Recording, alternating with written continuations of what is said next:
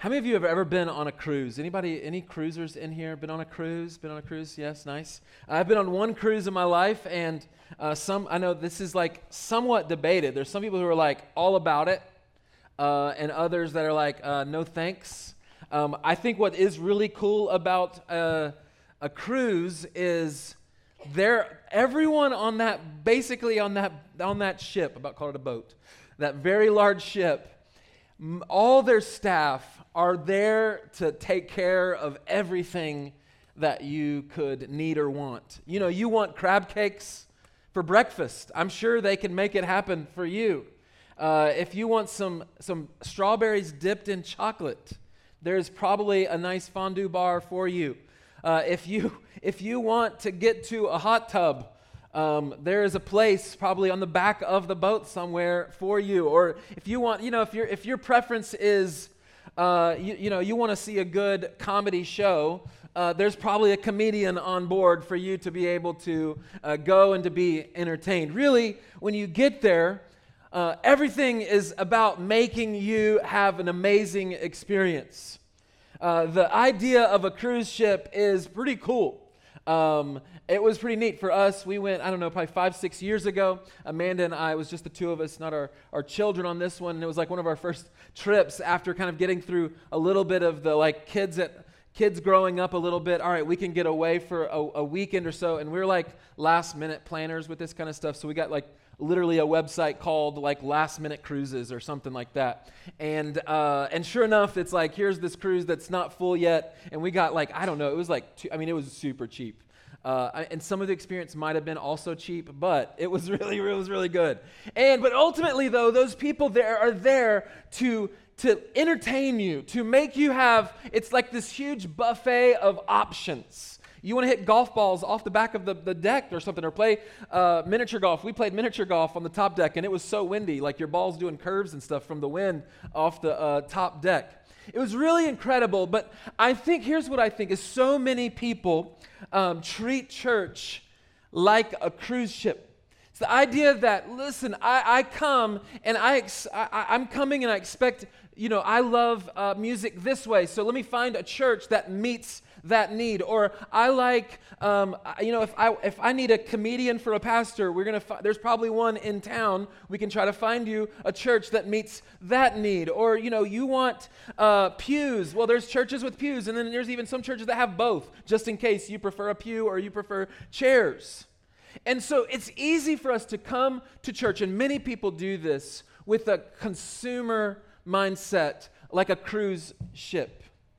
But what if church is meant to be more like a, a battleship? Can you imagine showing up to think you're going to get on your cruise and you show up uh, prepared to, to, to, to go on a cruise, find a hot tub, and you end up on a battleship?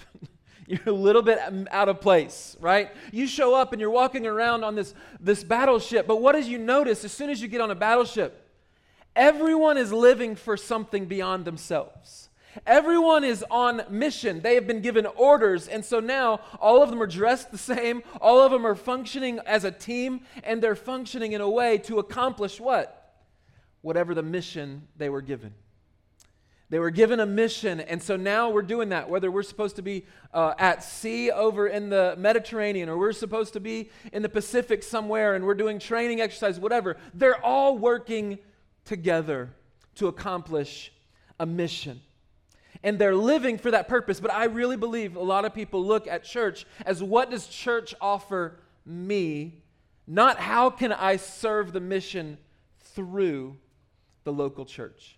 And I want us over the next few weeks, especially as we're looking to, to transition and launch at our new location at Seckinger High School, for us to never waver from the mission. So if you have a Bible, we're going to look at Matthew chapter 28. Uh, this is the mission that Jesus has given to every follower of his. It's in Matthew chapter 28, starting in verse 16. Look what he says here in God's word. He says this Now the 11 disciples went to Galilee, to the mountain to which Jesus had directed. He had directed them. And when they saw him, they worshiped him, and some doubted.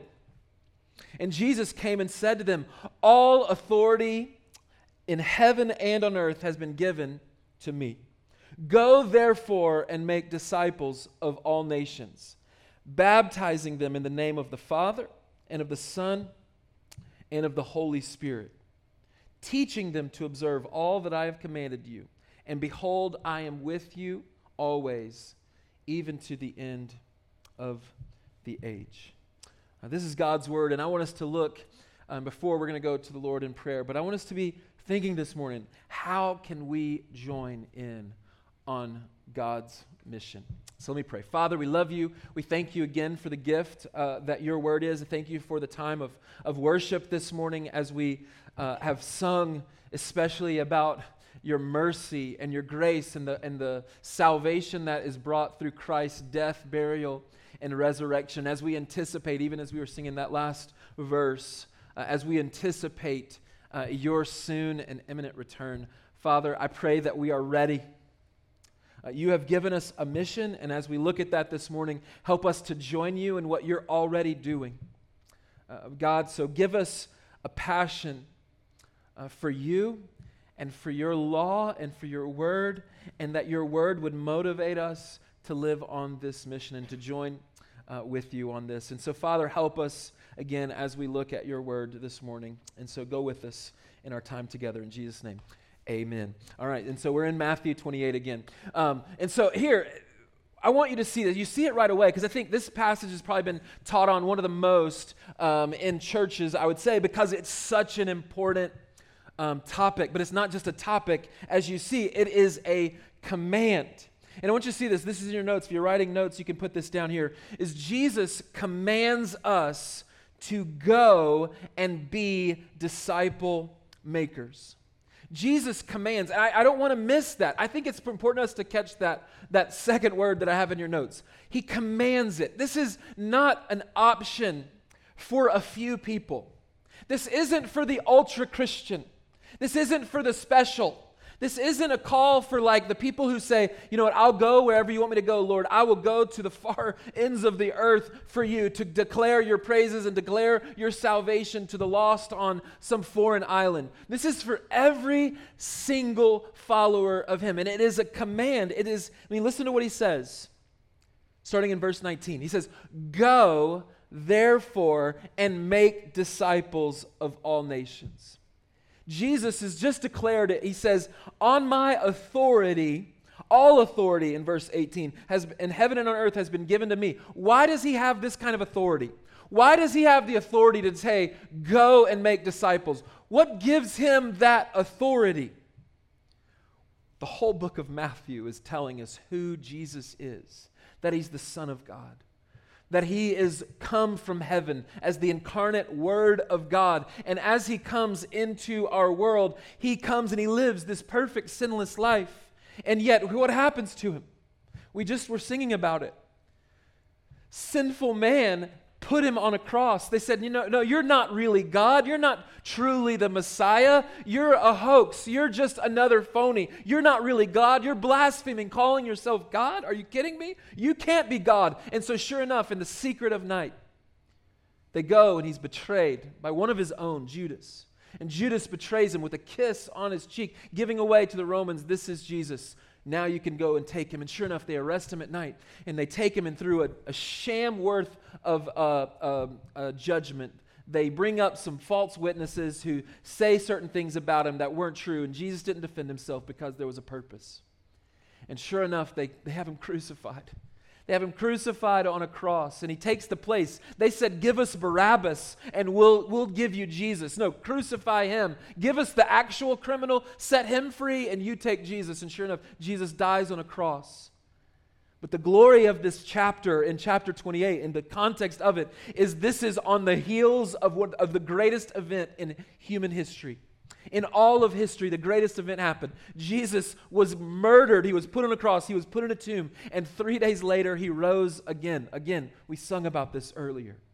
And as Jesus rises from the dead, he has now conquered sin. He has defeated it. He has given it a final blow. He's defeated death. He's defeated the power of hell over mankind as well. And he's given us hope. And so, here, because he is resurrected as to new life, and that we too can rise with him. We were just singing about this.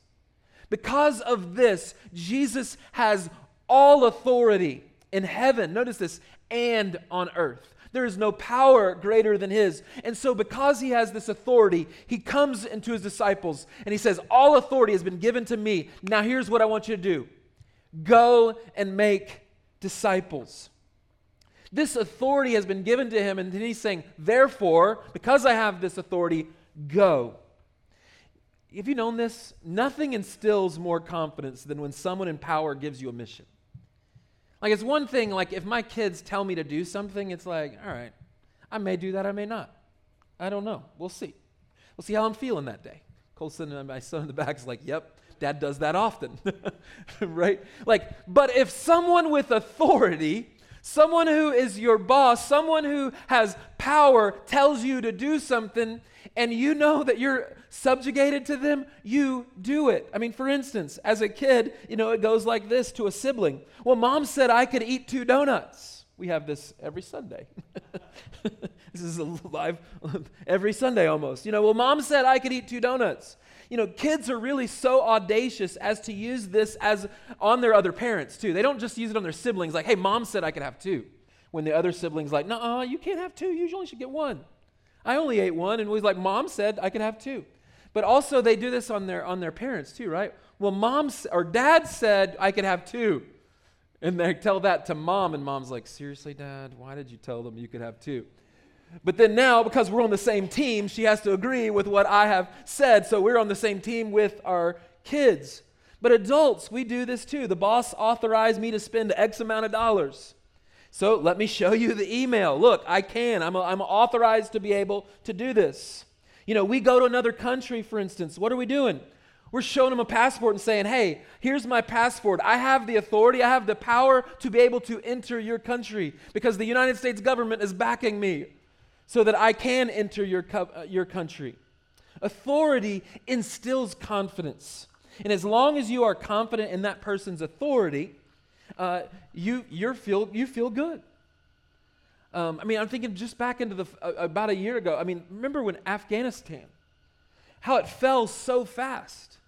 It was like the, the, the, we thought that this is going to take a long time for this withdrawal from Afghanistan. And really, it was pretty pathetic.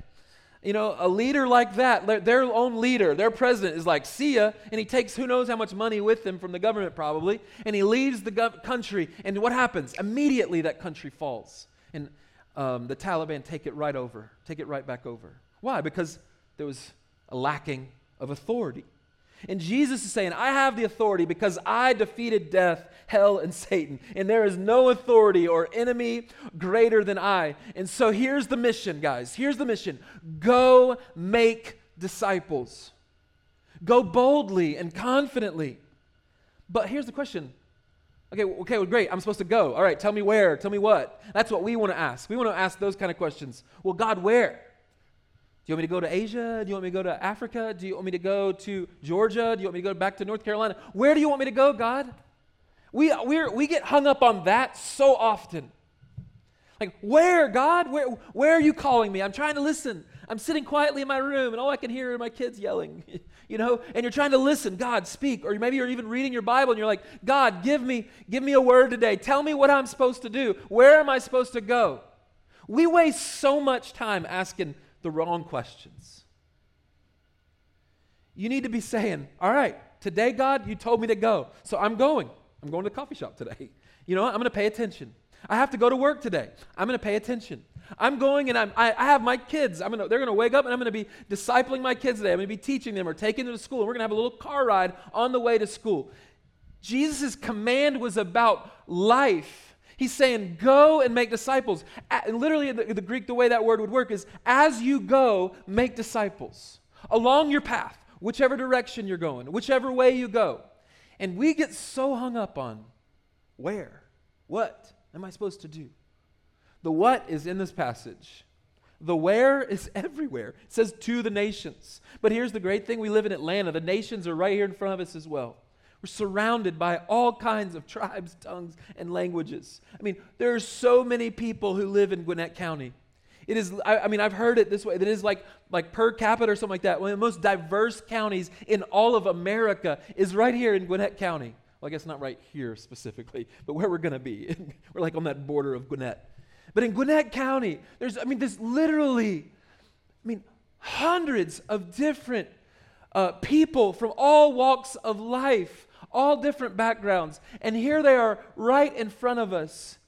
And we can get so laser focused on self and our job and just getting our job done and raising and raising our kids. And we can get so just focused singularly focused that we miss all the people that we're surrounded by. And jesus' command and it's, it's a command. Don't miss that. He commands us to go. But what is he commanding us to go do? He's commanding us to notice as it says here jesus came and said to them all authority in heaven and earth has been given to me 19 go therefore and make disciples of all nations we're to make disciples. Well, what does that mean? Like you might hear that phrase a lot if you're kind of new to church and those kind of things. You're like, what does it even mean? We're talking about making disciples. What is a disciple? A disciple is very simple. It's a follower. A disciple, especially it was a more uh, common term, I would say, than we would use in an average conversation. You don't talk pretty, I'm pretty often, I'm sure, at work, talk about disciples. Uh, you might have uh, an intern or something, or you might have someone who's who's learning and they're being mentored by you, and those kind of things. We don't really use disciple that much, but in that culture, very commonly there'd be a teacher. And this teacher, whether it's like Aristotle or Plato or all these different ones, or Jesus here, the Messiah, these, these, these people would come and people would become under them as their disciple. I'm, I'm following uh, Jesus. And so, for instance, John the Baptist had his own disciples, and his disciples were, were listening to him teach and watch. And it wasn't like this was a bad thing, it was just that was the term that was used. You're a, a learner under someone, you're submitting to their authority, and you're going to listen to them, and they're going to teach you, they're going to show you, they're going to lead you by example. And Jesus here, he says that we're to go and make disciples of all nations. I mean, who? It's all people all people. There's no, there's no like, well, this, per, this group or this people group. No, it's all people. But here's what we're to do as we go and make disciples of Jesus. Notice what he says. He says three things Go therefore and make disciples of all nations, baptizing them in the name of the Father and the Son and the Holy Spirit. And then he says this um, teaching them to observe all that I have commanded to you. And behold, I am with you always, even to the end of the age. You see, we're to be going. This is the direct command. Go. And as you're going about this life, you're making disciples. You're telling other people about Jesus. You're sharing his the hope of the gospel. What we've been seeing in the book of Psalms as the Psalms so often end with this kind of phrase, "O Israel, hope in the Lord, for with the Lord there is steadfast love and plentiful redemption." We as God's followers are telling people about him. We share the hope of the gospel. We share them the good news. We tell other people, but that's not the end of it. That's just evangelism. Evangelism is very simple. I mean, I like how J.I. Packer said it. It's preaching. I mean, you're preaching, but it doesn't take a preacher. It doesn't take a pastor is not the only person who preaches. Preaching is declaring the good news of the gospel. You can do that with your kids. You can do that with friends. You can do that with loved ones. You can do that with a coworker. You can do that waiting in line with a barista at Starbucks. You can tell someone the good news of Jesus. And here he's saying, this is what we're to be doing. And then there's the next step. He says, baptizing them. Well, what is baptism? You know, in this way, we show people Christ. We show people Christ through our baptism and specifically by immersion, by being immersed in water, by being uh, you know, going up under or going under the water. And it's a picture, right? It's a, a very vivid picture of our identifying with Christ in his death and burial and resurrection to new life. And here, the call is to share the gospel. And when someone repents and believes in the gospel, we're to baptize them in the name of the Father, the Son, and the Holy Spirit. But notice the next step along this discipleship mission. What are we to do? Did you see it? Teach them. Teach them to observe all that I have commanded you. We're to teach. To teach, though, the question is this we have to know. We have to know the Word of God. The Pharisees, if you remember in the, in the, in the Gospels, as you read this, this, this religious group of people, they were, they were like an authority figure too. uh, in, the, in the time of Christ. And these Pharisees, these religious leaders, these Jewish religious leaders, uh, Jesus described them as blind guides. And how would you like to be guided by a blind person? Like, like here, let me show you the way. They don't know the way. They can't, they can't see. Right?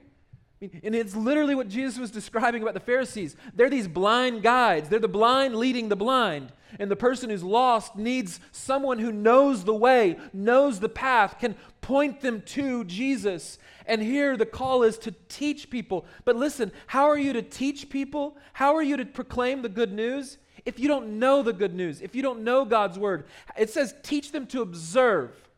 What does that mean? To do, James, we're, we're uh, as I think some of the, the women have been reading through James, and then we just, some of the men just started reading the book of James. And in James 1 22, what does it say? Be doers of the word and not just hearers only, deceiving yourselves. How many people are being deceived by just like, yeah, yeah, that sounds good? Eric, I agree with you on Sunday. That's good. I, I see it in God's word. I see where you're coming from. And then we just go back to our life and we just go back to just living how we want to live. We're not a doer. Here he's saying, we teach people to observe all that I have commanded you. Now, again, how are you going to teach people all that he's commanded you if you don't know this book? And I'm not saying you should know every detail. I'm not saying that you're going to be able to know every detail. This is a big book, and there's a lot of words in it, and there's some confusing parts. I get it. But listen, as you're going through this life and as you're learning, guess what? You're able to teach others also. And he says, listen, we're to go, we're to baptize, and we're to teach. And you might be saying, that sounds absolutely terrifying. It is sometimes. To be honest, sometimes we don't want to have that conversation. We're nervous. We're worried what they'll think. We're, oftentimes we're worried too much what people think. We're worried, are they going to accept me? Don't worry about those things. Jesus even said, Don't worry about those things. The, the, the, reason they've rejected you, they're not really rejecting you, they're rejecting who? He says they're rejecting me. Talking about Jesus. We're to teach. And our second point in our note is, is this as well. So not only are we to go and uh, commands that Jesus commands us to go and be disciple makers, but also Jesus modeled for us how to fulfill the mission. He modeled this for us. And Jesus lived on earth. Like he actually lived on earth. We get to watch how would Jesus go about making disciples? What did he do? Maybe we should pay attention to him. Look at Mark. Turn in your Bible. So if you're in Matthew, so your, your, your Gospels go like this. So this is the beginning of the New Testament. Matthew, Mark. All right, so the second, second Gospel, and these are all referred to Gospels as Gospels. They're the good news of what Jesus has done and his, as he lived. In, God, in, in, in Mark chapter 1, Jesus comes on the scene. Jesus is just as Mark's given us a little bit more concise than Matthew's gospel does, but they're all somewhat similar from the different disciples and different people's perspective. Mark would have been written from the perspective of Peter. And uh, in Mark, it says this it says um, in verse, go down to verse 14. It says, Now after John was arrested, Jesus came into Galilee, and what did he do? He proclaimed the gospel of God, saying, The time is fulfilled, the kingdom of God is at hand. Repent and believe in the gospel, the good news. Repent and believe in the gospel. What is this gospel? Well, he's the gospel. like he himself, and he's going to invite people into relationship with him. But notice, skip down to verse 17. Or you can even read 16. He says, Passing along the Sea of Galilee, he saw Simon and Andrew, the brother of Simeon, or Simon, casting a net in the sea, for they were fishermen. Verse 17. And Jesus goes up to those people, and what does he say? He says, Follow me. And notice what he says next. And I will make you become fishers of men. And immediately they left their nets and followed him. And then, if you were to read your Gospels, you, what would you see? Jesus eating food together, Jesus teaching them. He's opening up the scriptures to them.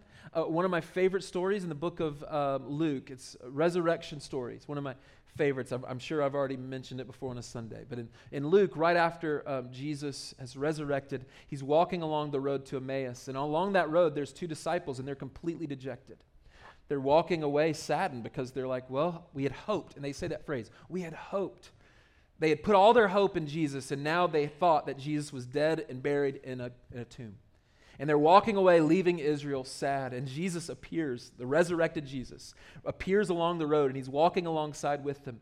And they don't recognize him yet. Somehow, I don't know why, ultimately it tells us in Scripture that he was kind of like, I guess he was veiling their eyes for a moment. And they're just walking. They're like, and they literally say something like this to Jesus. They're like, Are you the only person in Israel who doesn't know what happened? Because Jesus says, What things? Because they were concerning the things of the death, the crucifixion. I mean, Jesus definitely knew what happened because it happened to him. And he's walking around this road, and their eyes are, are completely uh, missing who Jesus is, and they're walking around sad. And then you know what Jesus does? It tells us in that passage in Luke, I think it's in Luke 24, and it is in Luke, and, he, and it tells us in this way that he opened up the scriptures to them and explained from like the Old Testament all the things concerning himself. He took the scriptures and he explained to them who Jesus actually was himself. Listen, you want to know how to make disciples, follow Jesus' method. Open up the scriptures. Show someone. I, I, can't tell you how many times I've had opportunities with people. And I get, I know you're like, well, Eric, you're a pastor. This is your job. This is what you do. Like, these are, of course, you know these things. You're supposed to know these things. This is every follower of Jesus should know their scriptures. I get, I should know them probably more. Um, but the point being is this is God has given us his word and he's taught us who he is, what he's like. This reveals to, he is revealing himself to us through his word. And here, as I'm in the Word, guess what happens? I can follow Jesus. And so when I go and I have a conversation, I can share the hope of the gospel with someone. I can explain it to them.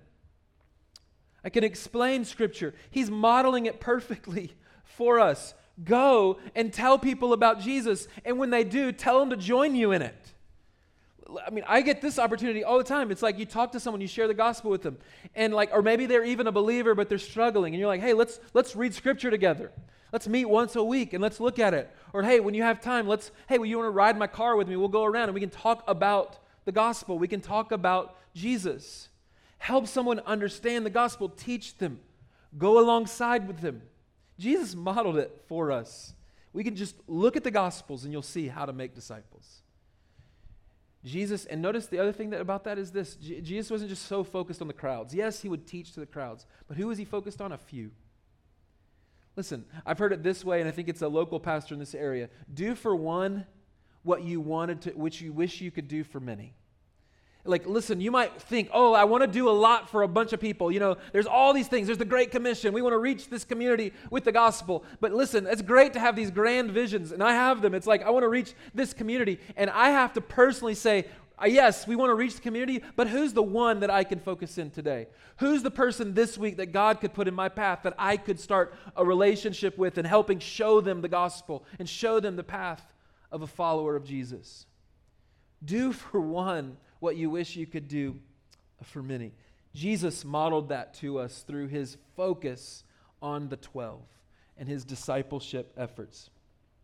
But I'm concerned that many are so focused on just church type things and not on disciple making.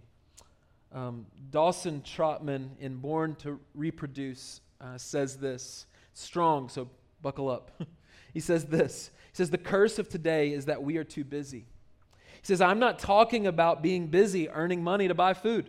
I'm talking about being busy doing Christian things. We have spiritual activity with little productivity. He goes on to say the gospel spread to the known world during the first century without radio, without television, or the printing press, because the writings of the apostles produced men who were reproducing. But today we have a lot of pew sitters. People think that if they are faithful in church attendance, put good sized gifts into the offering plate, and get people to come, they have done their part. If I were a minister of a church and had deacons or elders to, to pass the plate and choir members to sing, I would say, Thank God for your help. We need you. Praise the Lord for these extra things you do. But notice what he says. But he says this, but I would keep pressing home the, the big job be fruitful and multiply. All these other things are incidental to the supreme task of winning a man or woman to Jesus Christ and then helping him or her to go on. You see, here's the great news the mission, ultimately, though, isn't dependent on you. It's not, it's not like the weight of the world's on your shoulders, and man, how am I supposed to accomplish this kind of mission? How am I to go be fruitful and multiply? How am I to go forth and live on this type of mission? I'm seeing Jesus modeled it. I hear you're saying it's commanded, but how do I accomplish this? Here's our third point is this. God has given us everything we need to accomplish his mission. He has given us everything we need to accomplish his mission. Look back at it in Matthew 28, so just a couple pages before, if you're still in Mark. He says in Matthew 28, again, here's the commission Go therefore, make disciples of all nations, baptizing them in the name of the Father and of the Son and the Holy Spirit, teaching them to observe all that I have commanded you. But here's this amazing promise it began with his authority. All authority has been given in heaven and on earth has been given to me. So I, I have all authority, but here's the confidence that you can have. That's great, you have authority, but like it's great for a commander to tell you, hey, go, go get him. Like go charge the enemy. You know, it's another is when you watch like Braveheart and you see the main person, the leader telling you to go, is leading the charge. He's going in front of you or even with you. And here's the promise that the Gospels tell us, and he says it right here. He says, Teach them to observe all that I've commanded you. I'm giving you this mission. Go make disciples. But here's the promise. And behold, I am with you always. Wherever you go, you go to Indonesia, you go to some other state, you go up north, or you go south, you go east or west. He says, if you're a follower of Jesus and you're on his mission, I promise my presence is always with you. I will be with you we have His authority backing us, and we have His presence with us.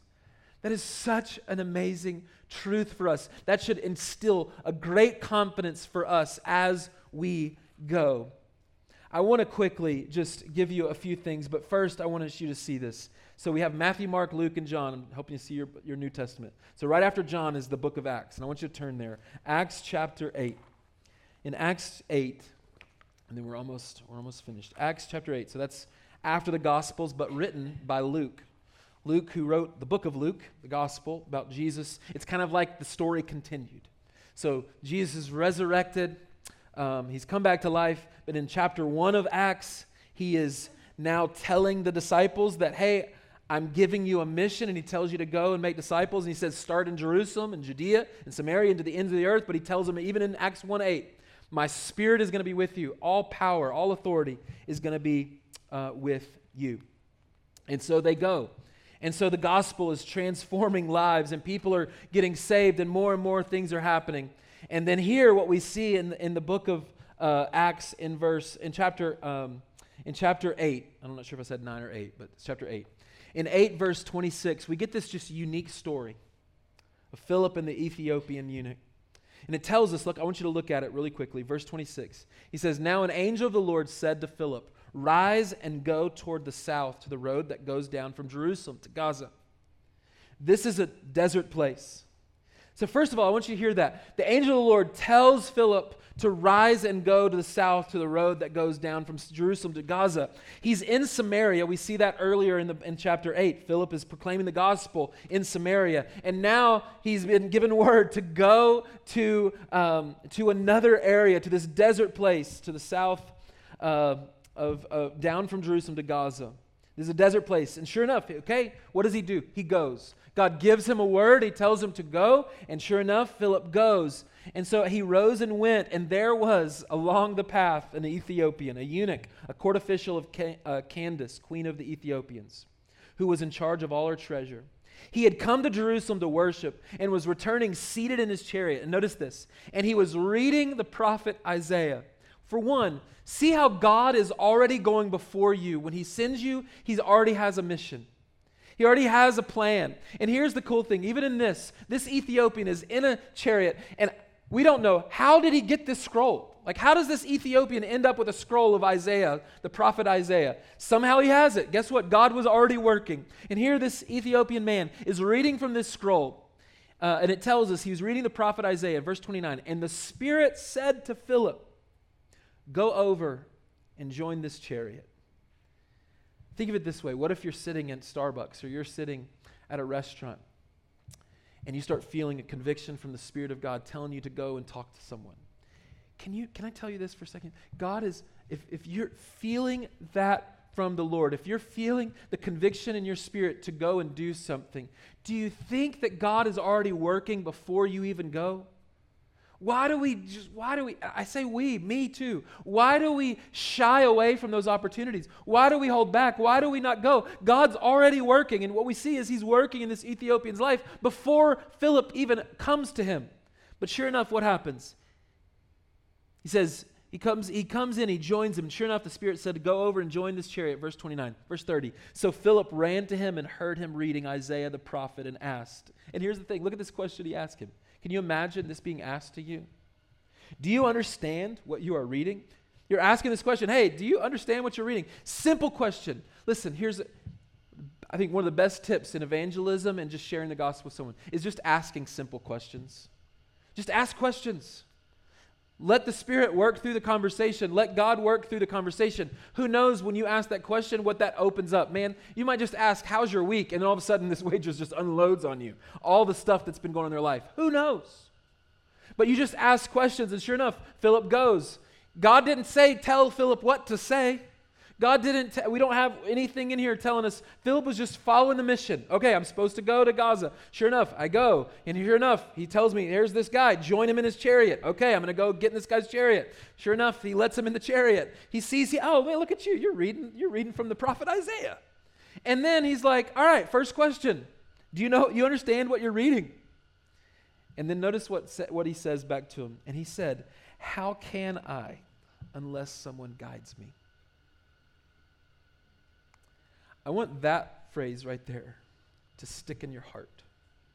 There is a load of people all around us who, even if they opened up a Bible, would go like, huh? You have been given a gift. Some of you have known the Lord for most of your whole life. Others of you, maybe it's a little bit newer. Or others of you have maybe gone and, and got educated in some of these things. You've taken Bible classes. You, maybe you've read your Bible for a long time. You should have some answers to these kind of questions. But here's the question He's like, How can I unless someone guides me? That day, this Ethiopian needed someone to explain to him what this passage meant. I, listen, I heard this rec- very recently of, of a guy who was in, um, he was an intern and he was in a coffee shop. Uh, he's a church planter wanting to plant in uh, Denver. And he was sitting in this coffee shop. And he's just sitting there. And all of a sudden, this random guy comes and sits at his small little table. And he's like, He's like, hey there. it's a little bit awkward at first because it's like, all right, why are you here? And he's just sitting there and he saw he, was, he had his Bible open and he's like, he started asking him, he, the, the, other guy started asking him questions. And then so then he asked him, well, are you a, are you a follower of Jesus? And the guy's like, no. And he's like, well, have you, have you, read, have you read scripture? Have you read scripture before? Um, he's like, yeah, I mean, he, again, using questions, he just asked him a question. And sure enough, the guy's like, not really. I mean, one time, I, have you ever done this game? And you're like, all right, Lord, speak to me. And you're like, all right, I have no idea what this means. Well, the guy, I guess, did this once, and he opened up to, to Psalm 18. And he read Psalm 18 and he's like, I don't know what it means. And he asked the guy, Do you know what it means? And sure enough, he's like, Well, let's go look at it. And so he sat across the table, this divine appointment. A guy, he's like, he said it was the easiest evangelism he's ever done. The guy literally sits there, he explains it to him, he tells him about Jesus, and the guy's like, I want to believe. He's like, Oh, like, what do we do next? he's like, Well, we put our faith in Jesus. And he explains to him that. And he's like, Well, I think we should get baptized. And sure enough, I mean, it's literally like this Ethiopian eunuch story in a coffee shop. Just a random conversation, a random moment, but it wasn't so random because God was with you. And so here's the point of this last point is this is God has given us everything we need to accomplish his mission. He's given us his word, he's given us himself, he's given us uh, opportunities. The Spirit is going ahead of us. So when the opportunity's there, God's already at work. All we have to do is just step to the plate and hit the home run. We declare the gospel, and it is not our job to save, God saves. So we just trust in him. This is the good news. What's awesome in that story, I'm not even really necessarily finishing it in Acts, but in Acts 9, sure enough, he's reading from Isaiah 53. If you know a little bit about your Bible, Isaiah 53 is the story of the Messiah It's talking about Jesus, the suffering servant. It's describing by his, literally in the passage, by his wounds we are healed. So naturally, if you, if you had an opportunity and you're like, what does this mean? Who is this? He even asked this question Who is this about? Is this about the prophet or someone else? And he's like, It's about someone else. It's about Jesus. It's about the Lamb of God who was slain so that you could be saved. And sure enough, here's a gospel opportunity laid on his lap, and he takes it.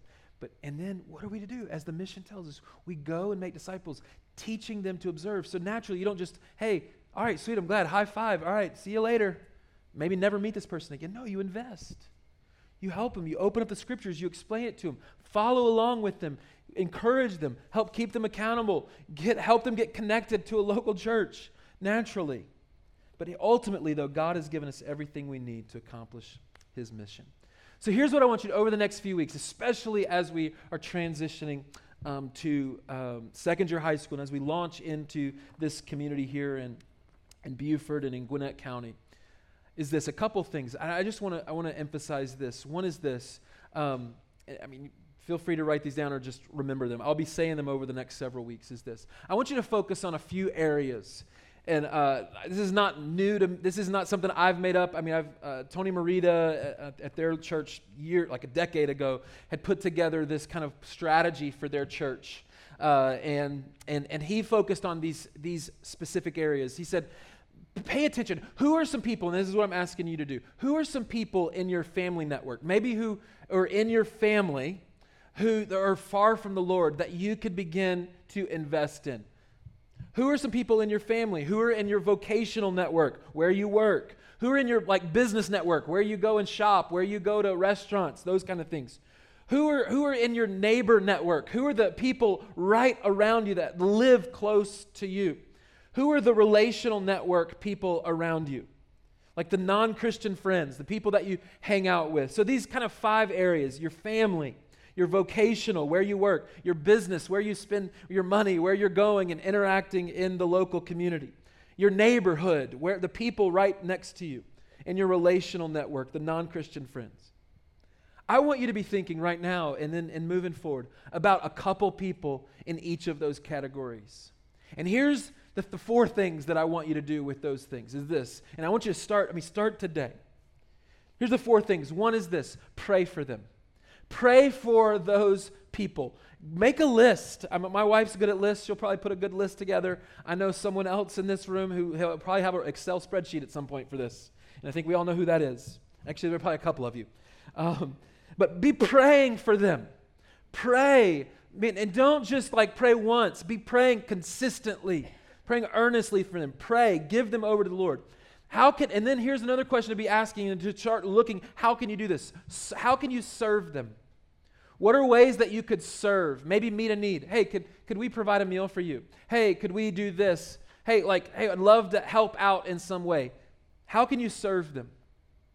The other is this like, how can you be inviting them? Like, give you the boldness to invite them to church if they're in this community.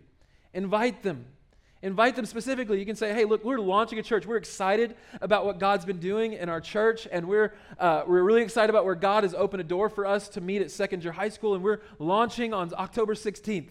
It is, it is really easy. I've already found this to be so easy to communicate Seckinger High School right off of Hamilton Mill exit behind the Chick fil A. It's like, it's pretty simple. Just turn right on that, on Sardis Church Road across from the Walmart light. I mean, it's pretty easy to communicate. It's right off the interstate. But you're just invite them, invite them to come with you. Like, hey, would love to have you join us for church. Another is this ultimately, and this is the one that I think sadly many of us struggle with, is speak the gospel to them. Let God work. Let God work through that situation. Maybe, you know what, like, I don't know how to say this, I'm not sure. A lot of times it goes through brokenness. Maybe there's something that's happened in their life. You've been praying for them, and sure enough, they open up and you're having a conversation, or you're sharing a meal with them, or you're having them over to your house, you're serving them in some way. And in that, you've been praying for a while, and all of a sudden, that man, you have that conversation, and guess what? You can turn that conversation into a gospel conversation. A lot of times it's through brokenness, and you're able to say, you know what helped me through my time of brokenness? What helped me? The Lord did. Can I just tell you about Him and what He has done in my life? In what he can do for you, share the gospel with them. Another, I mean, Another, another option too, I didn't, wasn't going to even add this, but like a lot of times we're a little nervous with that kind of stuff. Another is this is simple.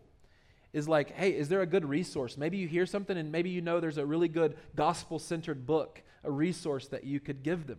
Give them gospel literature. Give, I don't mean necessarily, you, don't, you can give them a track, but I don't even necessarily mean just give them someone a track. And here you go, read this, and you back away kind of thing. No, I mean, you can encourage them. Hey, I'd love to read this with you. And then, maybe, like, if they do respond to the gospel, all right, well, that's awesome. Let me, let, then you can tar, start, start talking to them about next steps, encouraging them. So these are some of the things that we're really excited about. But here's the ultimate call we are to live on mission. It's not something that we can just avoid. We're called and commanded to go and make disciples of all nations. And I pray that we will be a people who lead the charge in this area. So let me pray.